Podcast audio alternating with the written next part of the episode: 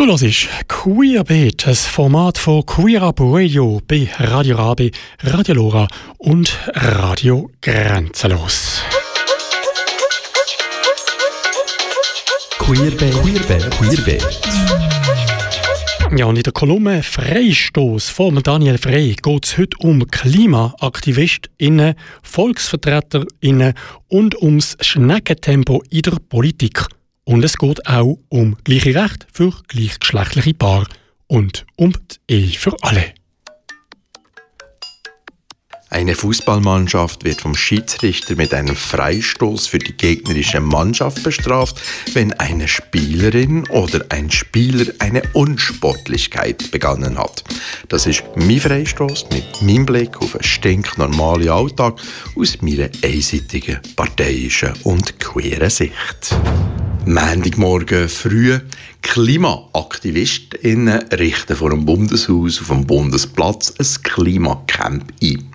Während einer Woche soll so gezeigt werden, dass die Politik sich endlich ernsthaft mit dem Klimaschutz soll auseinandersetzen soll. Im Bundeshaus tagen gleichzeitig unsere VolksvertreterInnen. Session nennt man das. Und während Sessionen sind Demos vor dem Bundeshaus verboten. Und unsere VolksvertreterInnen sind plötzlich wach. So twittert zum Beispiel der Christian Wasserfallen. Es ist Montag. Geht doch arbeiten und gestaltet mal was. Hashtag machen statt meckern.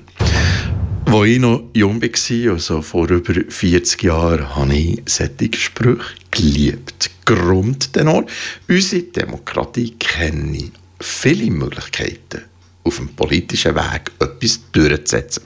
Es braucht keine illegalen Camps vor dem Bundeshaus. Eine Petition zum Beispiel. Oder eine Initiative. Aber dazu kommen wir dann noch. Während sich die linken VolksvertreterInnen im Bundeshaus sich eher mit den Leuten vom Klimacamp solidarisieren, verlangen die rechten VolksvertreterInnen, dass in Bern die Rechtsordnung wiederhergestellt wird und das Camp geräumt wird. Am Mittwochmorgen ist es soweit. Die Polizei räumt den Bundesplatz.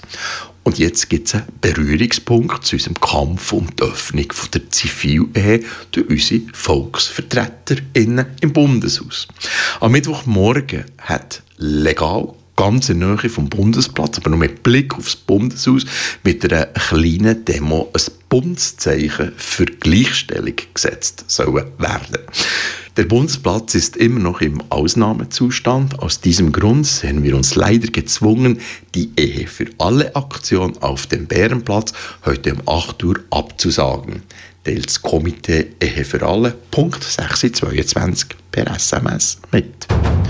Und jetzt sind wir bei der Ehe für alle gelandet und ich erzähle euch ein Geschichtchen, wie das auch bei der Politik läuft, wenn man schön brav anpasst, sich an die Spielregeln hält.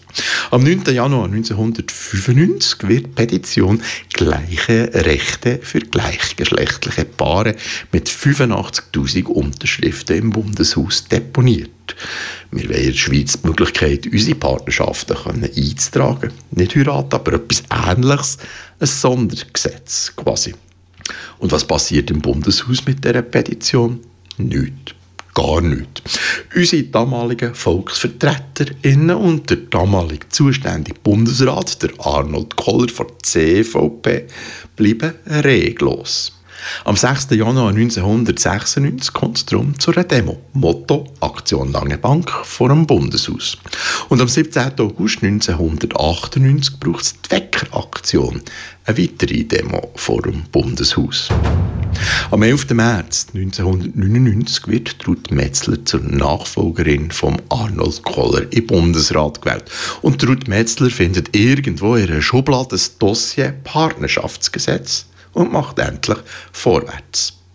Während der Herbstsession 1999 können sich unsere VolksvertreterInnen zuerst mal zur Petition «Gleiche Rechte für gleichgeschlechtliche Paare» äußern. Und dass wir gehört und gesehen werden, gibt es am 18. September 1999 eine Demo mit 6000 Menschen auf dem Bundesplatz. Item. Im Bundeshaus wird debattiert und schlussendlich wird verabschiedet und das Referendum gegen das neue Gesetz ergriffen. Am 23. Oktober 2004 gibt es auf dem Bundesplatz Demo Achtung, fertig, Partnerschaft.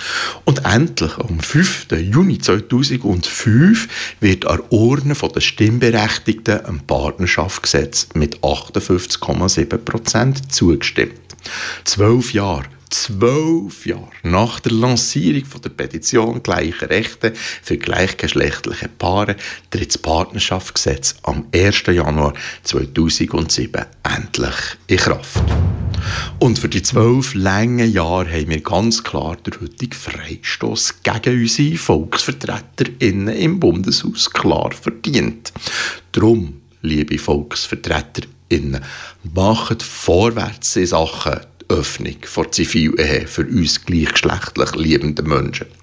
1995 ist ein Sondergesetz für uns Schwule und Lesben neu in Ordnung 2020 wollen wir aber endlich tatsächlich die gleichen Rechte und nicht nur die gleichen Pflichten. Das hat Nationalrätin Katrin Bertschi vor der grün-liberalen Fraktion schon vor sieben Jahren gewusst und darum am 5. Dezember 2013 die parlamentarische Initiative Ehe für alle eingereicht.